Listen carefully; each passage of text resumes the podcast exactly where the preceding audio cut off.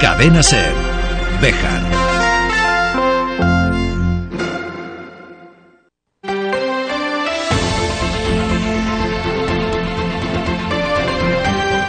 Hoy por hoy Bejar. David Sánchez.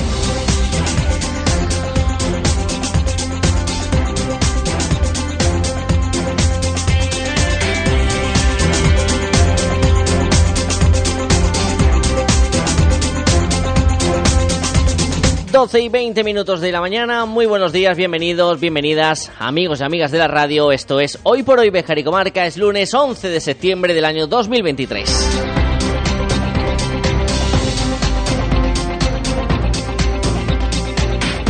Le decimos adiós a las fiestas de la ciudad de Béjar, le decimos hola a la rutina, al regreso del día a día habitual en nuestras vidas, a que la comarca recupere su ritmo habitual, a pesar de que por delante todavía tenemos fechas especiales, como lo que va a pasar este miércoles con la visita de la Guardia Real, o en el final de mes con las ferias del patrón de San Miguel mientras tanto tenemos otros municipios que también van a empezar sus fiestas, por ejemplo, Sorihuela, San Esteban de la Sierra, Puerto de Béjar. Con lo cual, si queremos seguir de jarana, tenemos donde elegir. Y es que ya saben que en este país, el que no se consuela es porque no quiere.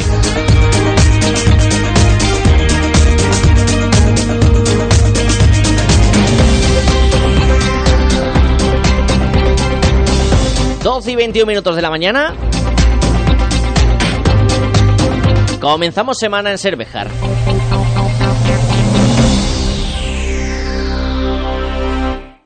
Y opino de que, opino de que, opino de que, opino de que, opino de que, opino de que, opino de que, opino de que, opino de que, opino de que, opino de que. En un programa de lunes que nos va a llevar hasta las 13 horas. Opino de que, opino de que, opino de que. Y en el que vamos a hacer un repaso a lo que ha sido el intenso fin de semana que nos han dejado las fiestas de la ciudad de Béjar, con muy buen sabor de boca, según hemos podido palpar con eh, gente con la que hemos comentado, amigos, familiares y conocidos durante estos días. También estos eh, días conoceremos la valoración que se hace desde el consistorio. Pero más allá de ello, comienza el curso escolar y, por ejemplo, el Centro de Educación para Adultos Mateo Hernández abre desde hoy su plazo de matrícula para los diferentes cursos que oferta. Lo vamos a conocer en detalle con su directora. Y hemos adelantado la sección de Iván Parro de mañana para hoy. ¿Por qué? Porque a veces nos tomamos días libres en la radio. Eso quiere decir que mañana servidor no viene a trabajar. Porque se lo ha ganado. Y porque tiene otros asuntos que atender. No se creen que es por gusto. Así que como mañana no podríamos tener esa sección con Iván, pues le hemos abusado de la confianza y le hemos dicho, Iván, vente el lunes. Que nosotros no tenemos, no teníamos nada buscado en la agenda y hemos dicho, pues con Iván lo hacemos. Y como Iván siempre es una persona de palabra y predispuesto a todo, pues aquí va a estar. Y además nos va a llevar de viaje, que siempre está muy bien. Pues con todo esto y lo que nos dé tiempo a contar, vamos a llegar hasta la una de la tarde en su casa, el 88.3 de la FM en Cervejar. Bienvenido, bienvenida. Y gracias, como cada día, por estar al otro lado.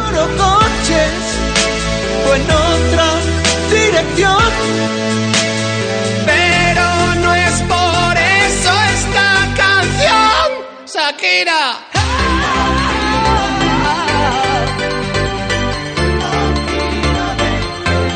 12 y 24, previsión del tiempo para hoy.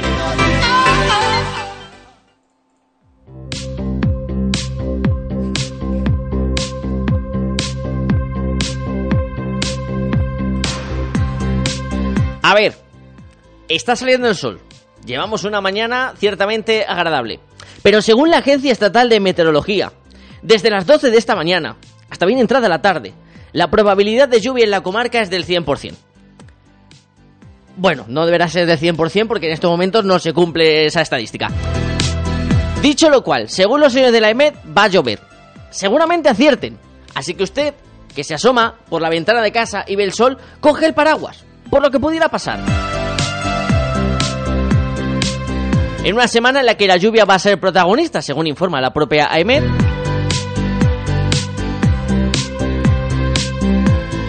y en el que las temperaturas pues descienden en este comienzo de semana, máximas que llegarán hasta los 21 grados mínimas en torno a los 10.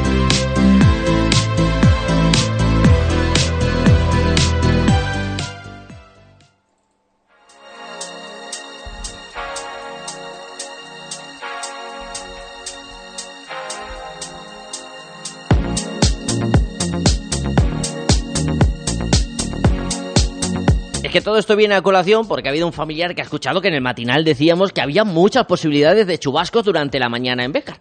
Y se ha ido de paseo con el paraguas y ahora me ha escrito y me ha dicho que, quién, por qué me ha hecho caso, que va con el paraguas cargado por el campo. Seguramente le venga bien, porque se acabará mojando. ¿Por qué? Por meterse conmigo. Los poderes fácticos de la radio, a veces tenemos esa posibilidad de variar la, la climatología. O al menos eso dice una parte de la población que según ellos somos los culpables de todos los medios de comunicación.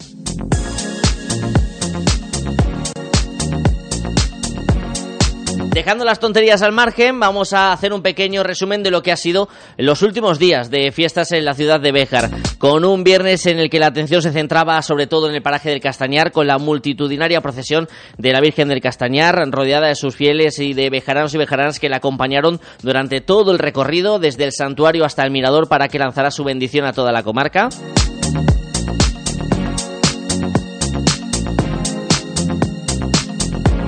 Por la tarde, triple puerta grande en Béjar en ese festejo taurino. Antes de que por la noche Mojinos Escocios llenara la Plaza de España en la corredera que ofreció una imagen espectacular para disfrutar y corear las canciones del grupo de rock con sus características eh, letras irreverentes.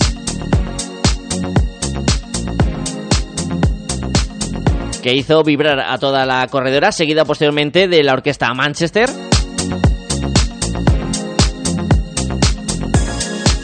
Poniendo una nota muy alta, casi de sobresaliente a lo vivido en ese viernes 8 de septiembre. Una nota alta que se mantuvo también durante el sábado y el domingo, con las diferentes actividades programadas, por ejemplo, destacando ese concierto de la Banda Municipal de Música con eh, bandas sonoras como hilo conductor.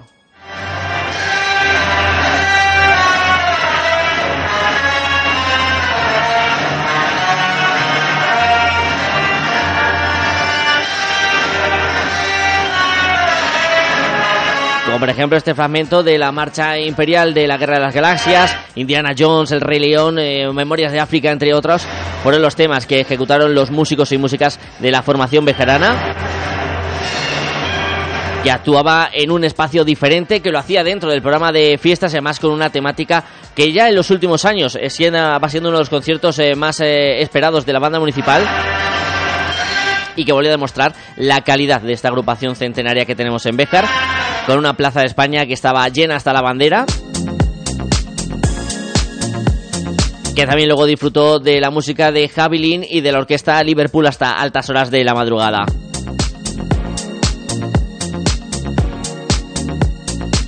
Y el domingo el colofón llegó con los fuegos artificiales y la actuación del grupo Tributo al Divo de Four Stations.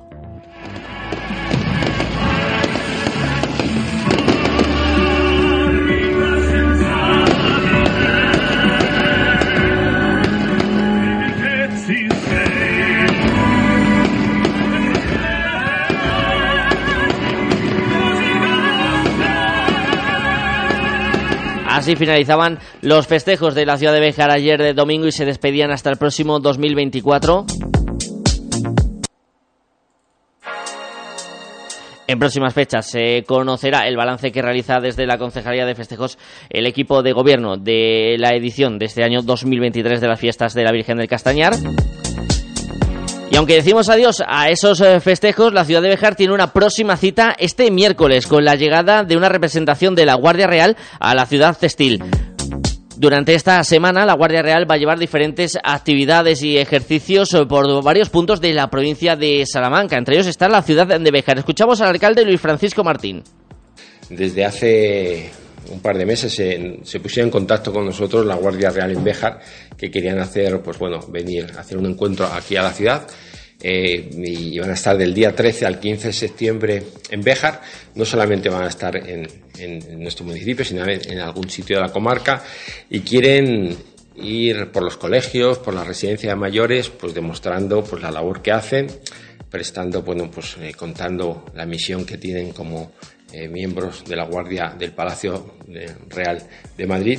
Y luego sí que el día 13 es el día grande, que se va a celebrar en Béjar, que es en la Plaza Mayor a partir de las 5 de la tarde, pues bueno, van a hacer bastante exhibiciones eh, de motos, las que ellos utilizan, la Harley Davidson, también de caballos por parte del escuadrón de la escolta real.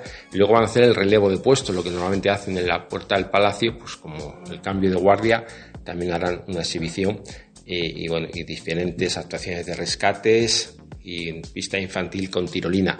Eh, serán cerca de 40, eh, entre 34 y 45 militares y luego aprovecharán para venir con una unidad móvil pues para que los chavales jóvenes de la ciudad de Bejar que quieran ver como futuro profesional el ejército y la Guardia Real también vendrán al tema de captación de, soldados. Y bueno, creo que es una actividad vistosa, bonita. Invitar a los bejaranos que el día 13 eh, de septiembre, a partir de las 5 de la tarde, bajen a la Plaza Mayor pues, a disfrutar de estas actividades. Y esto es lo que os quería contar, porque ha sido una actividad organizada desde Alcaldía y Guardia Real, con un coste cero para el ayuntamiento. Todos los costes son por parte de, del ejército y se alojarán pues aquí en el, en el hotel de la ciudad. Actividad para el próximo miércoles de la Guardia Real en la ciudad de Bejar. 12 y 31 minutos de la mañana. Nos marchamos hasta el Centro de Educación para Adultos Mateo Hernández de la localidad que ha abierto su plazo de inscripción para el curso que entra. En Guijo Decoración Integral, además de diseñar y amueblar cualquier estancia de tu hogar, realizamos armarios y vestidores a medida, pisos de tarima, escaleras de madera o puertas de paso. Pídenos presupuesto sin compromiso. Disponemos de financiación a tu medida. Guijo Decoración Integral. Somos tu idea de casa. En Béjar, en calle Recreo 83. Teléfono 923 40 2609. WhatsApp 630 961 591. ¿Buscas plaza de garaje en Bejar? Cofaesa pone a la venta plazas de garaje en la calle Gibraleón, amplias y con posibilidad de punto de carga eléctrica. Infórmate en Construcciones Faustino Esteban, Cofaesa, en la calle 28 de septiembre 16 o en el 616 99 28 52. Fiestas del Cristo en San Esteban de la Sierra del 12 al 16 de septiembre. Verbenas, pasacalles, actividades infantiles. Vive nuestras tradiciones con la quema del castillo, el certamen de tamborileros o nuestro concurso de limón serrano. Y el día 15 Festival Taurino a cargo de Alberto Pozos. Del 12 al 16 de septiembre te esperamos en las fiestas del Cristo en San Esteban de la Sierra. Estación de servicio Bejaroil en Bejar. ¿Todavía no nos conoces? Abierta 24 horas al día con los mejores precios en carburante de toda la zona y servicio atendido. Y además zona de lavado de vehículos con cuatro amplios boxes a tu disposición. ¿Necesitas pan, butano, hielo o bebidas frías? También lo tenemos. Estación de servicio Bejaroil en Bejar. No dejes de visitarnos.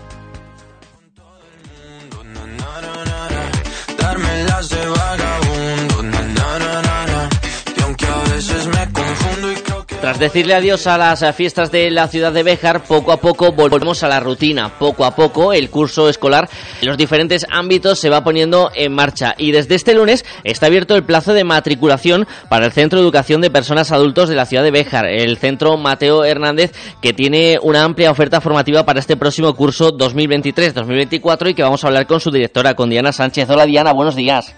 Buenos días, David. Encantado de saludarte. ¿Cómo está yendo esta primera mañana de matriculaciones? Pues hoy la verdad es que es un día muy ajetreado, pero a la vez muy ilusionante en el centro. Pues comienza el periodo de matrícula y empezamos a, ver cómo los alumnos van llegando poco a poco y preguntando por cuáles son las enseñanzas que pueden cursar. Pues vamos a hablar precisamente de ellas. ¿Qué enseñanzas pueden cursar en este curso en el centro, Diana? Pues eh, en el centro siempre que planificamos las enseñanzas tenemos en cuenta las características de la población de la ciudad. Por ese motivo, el curso pasado pusimos en marcha un curso de certificación profesional de nivel 2 de atención sociosanitaria para personas dependientes y o con discapacidad en instituciones sociales, que creemos que en una ciudad como Béjar eh, puede tener abrir muchas puertas profesionales a las personas que están buscando empleo en el sector. Otro curso a destacar es el curso preparatorio para la prueba de conocimientos constitucionales y socioculturales de España, elaborada por el Instituto Cervantes para la obtención de la nacionalidad española. Decidimos poner en marcha este curso también hace varios años, teniendo en cuenta que la población inmigrante de la ciudad iba en aumento.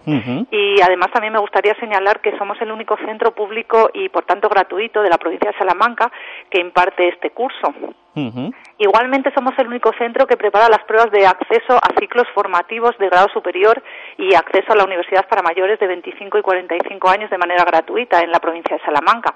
En este, este curso abre muchas puertas a aquellas personas que por algún motivo no pudieron acceder a estas enseñanzas a través del sistema educativo ordinario. Y también es un curso que permite a los inmigrantes que no tienen homologados sus estudios acceder a enseñanzas similares a los estudios que cursaron en su país. Para aquellas personas que buscan una segunda oportunidad, también disponemos de clases de educación secundaria en dos modalidades, presencial para aquellos que no trabajan y que pueden asistir a clase de manera habitual y a distancia para los que tienen menos tiempo disponible y esta última modalidad hace ya varios cursos la pusimos en marcha también de manera virtual tenemos un aula en la que los alumnos pueden seguir las clases a su ritmo eh, pero manteniendo una comunicación constante con el profesorado e incluso si lo desean no es obligatorio asistir al centro nada más que para realizar los exámenes además de todas imagino que Diana en ese sentido eh, a poder eh, ofrecer diferentes alternativas para aquellas personas que quieren compaginar mejorar sus estudios académicos con su situación laboral ¿no? Eso es. Continúa, que te había interrumpido. Eh, además de todas esas enseñanzas eh, que están más eh, ligadas al, al, mundo profesional o a la mejora de, de los estudios, eh, bueno, pues tenemos una amplia oferta formativa en talleres. Eh, talleres como hemos comentado otras veces, pues de idiomas, como inglés y portugués, informática, ajedrez, electricidad, electrónica. Y en este, en este sentido, este año, eh, pues hemos puesto en marcha tres nuevos talleres que esperamos que tengan buena acogida, que son un taller de mm, de teatro, eh, otro que va a ser eh, de, radio y periódico. Y también eh, un taller para trabajar conocimientos básicos a través de, juegos.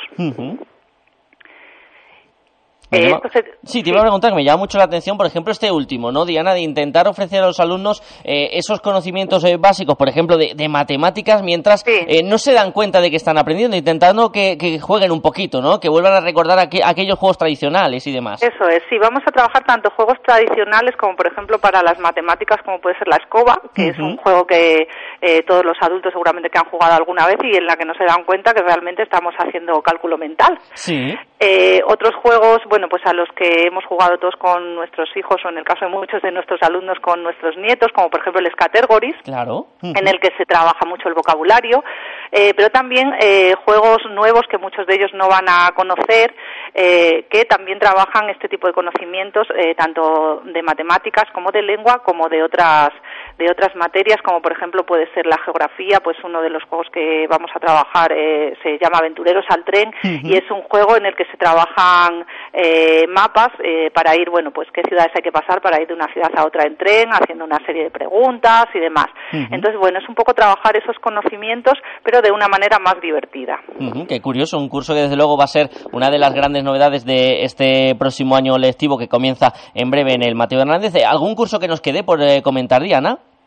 Bueno, pues además de todos los cursos que hemos comentado, eh, este curso pasado, a mediados de curso, el centro ha pasado a ser eh, centro de capacitación digital de la Junta de Castilla y León y tenemos en marcha, eh, todavía tenemos plazo de matrícula para un curso que está financiado por la Unión Europea, el Gobierno de España y entra dentro del Plan de Recuperación y Transformación y Resiliencia, que es un curso de digitalización aplicado al entorno profesional. Es un curso que también también ofrece dos modalidades, igual que hablábamos antes de la educación secundaria, eh, que lo podemos hacer presencialmente en el centro o que lo podemos hacer a nuestro ritmo eh, a través de una plataforma online. Como vemos, mucha oferta formativa entre la que elegir, la que ofrece el CEPA Mateo Hernández. Eh, otra pregunta que viene a muy al caso en estos días, Diana, y que te preguntarán muchos alumnos y alumnas, es cómo se puede hacer ese proceso de matrícula o cómo pueden recibir una información más amplia de algún curso en concreto. Bueno, pues para más información nos pueden llamar por teléfono al teléfono del centro, que es 923 40 14 51. También eh, pueden entrar en nuestra página web en, en, la que tenemos todos los cursos. Eh, o, por supuesto, pueden pasar por el centro, que ahora estamos abiertos en periodo de matrícula de nueve y media a una y media, y ver eh, todo, toda la oferta formativa que tenemos e incluso ya los horarios que los tenemos publicados en, ya en el tablón de anuncios del centro. Pues ahí tienen todos los medios de comunicación para poder informarse mejor a través de el Mateo Hernández de los diferentes cursos que van a empezar en breves fechas y que ya tiene abierto ese plazo de matriculación. Diana Sánchez, directora, muchísimas gracias por atendernos en esta mañana, que sé que tiene mucho jaleo, porque ya tenemos a alumnos y alumnas preguntando y interesándose por esas nuevas enseñanzas y que estaremos atentos a cómo se desarrolla este nuevo curso. Pues muchísimas gracias a ti. Eh, por último, me gustaría también eh, recordar que este año va a ser un curso muy especial para el centro porque es el 40 aniversario del centro de adultos y aunque todavía no hemos planificado todas las actividades que se van a llevar a cabo, pues eh, querríamos celebrarlo haciendo partícipe a toda la ciudad de la labor que el centro de adultos hace en ella y que lleva a cabo desde 40 años y poco a poco pues os iremos informando de cuáles son esas actividades. Y nosotros estaremos ahí para informar de ellas, para también eh, trasladar a la ciudad la importancia del 40 aniversario de este centro en nuestra localidad. Gracias, Diana. Gracias a ti.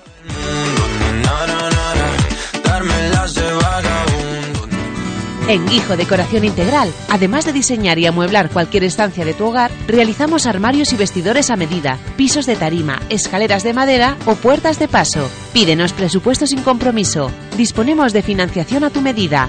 Guijo Decoración Integral. Somos tu idea de casa. En Béjar, en calle Recreo 83. Teléfono 923 40 2609. WhatsApp 630 961 591. Es hora de cambiar de electrodoméstico con Ibarte Ecos. Combibox No Frost compartimento 0 grados por solo 599 euros. La cuesta de septiembre es menos cuesta con Ibarte Ecos. Y contamos con servicio técnico propio por si tienes cualquier problema. Ibarte Ecos, en la calle mayor de Pardiña 64 de Bejar.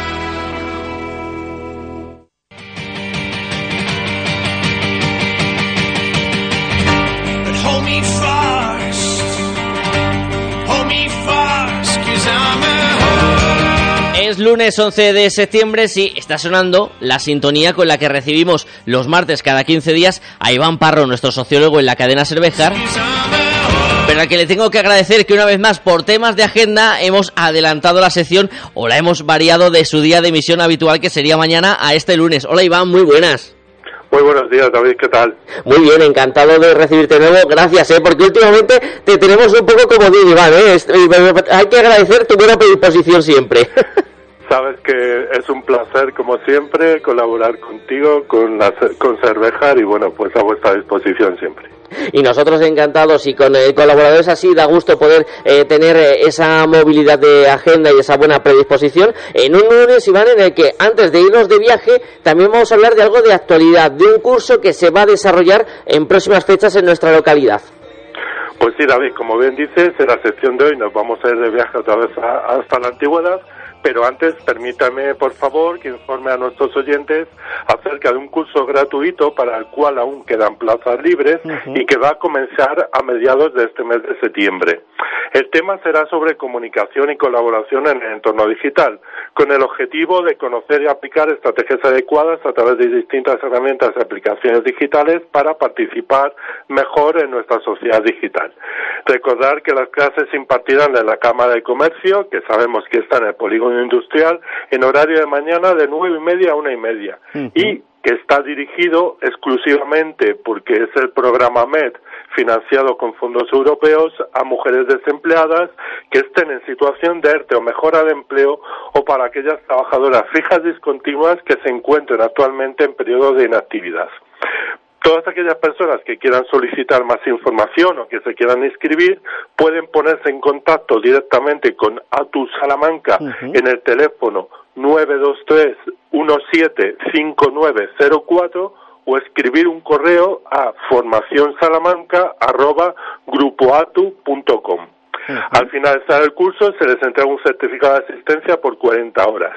Recordar que el curso está gestionado por el Servicio Público de Empleo de Castilla y León. Ahí queríamos empezar con esta información de, interés, sobre todo destinados a aquellas eh, mujeres que se encuentren en esa situación de desempleo, que encajen en ese perfil al que va dirigido este curso, que comenzará, como decimos, en próximas fechas en la ciudad de, de Béjar. Y ahora sí, Iván, nos vamos de viaje, porque prometimos que íbamos a volver a arrancar el curso hablando de cómo era eh, la depresión eh, postvacacional, pero para que no nos cueste superarla, no podemos ir de viaje, que es la forma de hacerlo. Efectivamente, con lo que nos gusta viajar a nosotros, ¿cómo no vamos hoy a hacer un viaje a esos mundos antiguos que tanto espero que estén eh, interesando a nuestros oyentes? Te quería agradecer eh, por dejarme compartir la información sobre el curso que voy a impartir yo y al cual animo a todas las personas interesadas que se apunten porque tienen toda esta semana para poder hacerlo. Y volviendo a la sesión, como has dicho, hoy queremos acercarnos o intentar acercarnos al imperio hitita, que es uno de los pueblos que quizás recordemos de nuestra etapa escolar seguramente.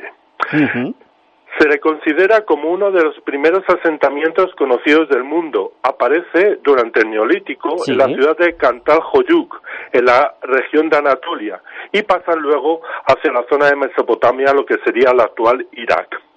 Son conocidos sobre todo por haber desarrollado, mejorado, perfeccionado el arado tirado por bueyes, la rueda. De hecho, sus carros con ruedas de seis radios son muy conocidos en el mundo antiguo, o la escritura. Así que fue realmente una cultura bastante importante dentro de la antigüedad.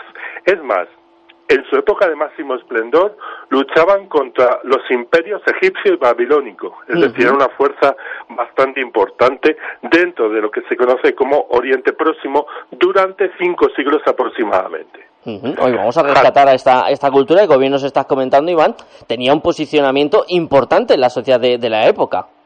Sí, sí, desde luego era una cultura que durante eh, mucho tiempo, digamos, se hizo fuerte y, se, y en cierto modo, digamos, tuvo su repercusión dentro de la zona en la cual se desarrolló y en, su época de máximo esplendor tuvo eh, esa lucha, por así decirlo, ganando terreno a civilizaciones tan poderosas y totalmente conocidas como la egipcia o la babilónica. Podemos decir que Hattusas que está cerca de la actual capital turca, eh, o, perdón, de la, de la ciudad de Ankara, fue su capital principal. A Hattusilis se le considera el verdadero fundador de este imperio. Y otro gobernante muy importante hitita fue Supiluliunas, nombrecitos, como sabemos, complicados. El cual reconquistó territorios perdidos y consolidó el imperio a través de pequeños reinos que estaban gobernados por un vasallo que juraba lealtad política y obediencia al rey Tita. Esto sucedió aproximadamente hasta el año 1190 a.C., cuando los pueblos del mar, los que se conocieron como pueblos del mar, invadieron las tierras hititas y Hattusas fue saqueada, poniendo fin a este imperio hitita. En cuanto a su sociedad, podemos decir que el rey hitita eh, de origen divino, o al cual se consideraba de origen divino, actuaba como sumo sacerdote, jefe militar y juez, y juez principal. Perdón. Fue asesorado durante un tiempo por una institución también bastante importante y un poco pionera, digamos, dentro, dentro de la antigüedad, incluso algunos lo consideran un proto, una proto-monarquía parlamentaria, que se llamaba el Panku que era un consejo de nobles que incluso tenía el poder de condenar al rey y que con el tiempo desapareció. Sí, sí, el Panku tenía esa facultad, por así decirlo, de si consideraban que el rey estaba cometiendo cualquier eh, delito, por así decirlo, eran capaces incluso de condenar al rey, cosa que vamos a dejarla. Eh, Desde luego, en, muy pocos sitios y en muy pocas eh, civilizaciones se daba esa circunstancia, ¿no? El rey siempre ha tenido esa figura de máximo poder y aquí al contrario, aquí había una especie de tribunal que podía llegar a juzgarle y condenarle desde luego, como estás diciendo, era una, una, una, una institución novedosa, por así decirlo, dentro del Imperio Antiguo y por eso también es una de las eh, aportaciones, por así decirlo, más interesantes del, del, Imperio, del, de la cultura hitita, que un poco como decía antes, ha, ha, derivado en otras, en otras formas, por así decirlo, y que llegan hoy en día hasta la actualidad. Podemos decir que la mayor parte de los hititas trabajaban en el campo, lógicamente, aparte eh, la región en la que en la que se instalaron, por así decirlo, era bastante escarpada y eh, tenían como cultivos principales el trigo y la cebada, aunque también eh, cultivaban cebollas, guisantes, aceitunas, uvas o manzanas. Cuidaban ganado, cerdos, ovejas y cabras para conseguir lana, carne y productos lácteos. Y su alimentación se basaba en el pan, sobre todo la carne y los estofados de verdura. Pero, además de agricultores y granjeros, existían otros trabajadores con oficios mucho más especializados, como por ejemplo los carpinteros, albañiles, artesanos metalúrgicos o alfareros, quienes fabricaban, entre otros objetos, jarras, copas o vasos con formas de pájaro y otros animales. También había canteros y escultores, y de hecho, sus esculturas gigantes de dioses, hombres o animales son algunos de los restos más importantes que nos quedan de esta cultura. Decir también que trabajaban la lana, hilando en casa para fabricar prendas y vestidos que se especializaron en la exportación de textiles y de metales como el cobre, el bronce, la plata y el, y el estaño. Pero eran, con perdón de la expresión, eran muy jodidos porque no se conoce mucho acerca del secreto de sus técnicas de fundición. Es decir, cómo obtenían el hierro de las menas y lo calentaban a altas temperaturas. La verdad es que los hititas guardaron con celo este secreto, lógicamente también pues era o eh, formaba parte de su eh, de su comercio con lo cual de algún modo pues lo querían mantener a salvo. Eh, los, eh, entonces el procedimiento era este, sacaban el hierro de las menas, luego lo transportaban a las ciudades, donde se refinaba y transformaba en herramientas y armas fuertes, eh, perdón, y armas fuertes y duraderas pero lo que sí es verdad es que el hierro era bastante escaso y la mayoría de sus armas eran de bronce. De hecho, el ejército tenía, el ejército hitita, tenía fama de ser una formidable fuerza de combate que tenía hasta 30.000 soldados a su disposición, siendo el propio rey quien dirigía las tropas en combate. Antes hablaba, cuando mencionaba las, o porque eran conocidos, eh, hablaba de la rueda. De hecho, sus divisiones de carros de esa innovación, por así decirlo, militar que introduce eh, la cultura hitita, eran una de las más efectivas de todo Oriente Medio.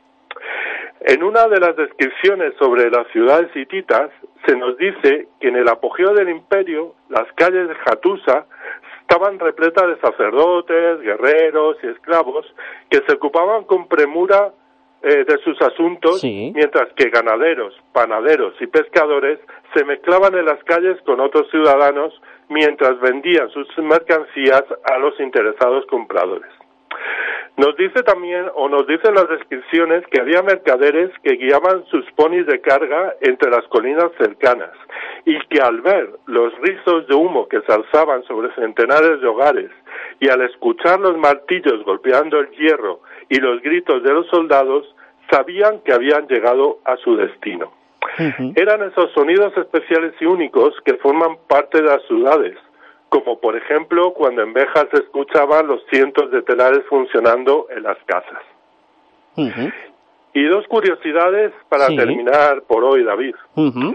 Decir que los hititas participaron en la firma del primer tratado de paz del mundo, o uno de los primeros tratados de paz del mundo, o por lo menos el primer tratado de paz que se firma en la zona de Oriente Medio, el conocido como Tratado de Kadesh.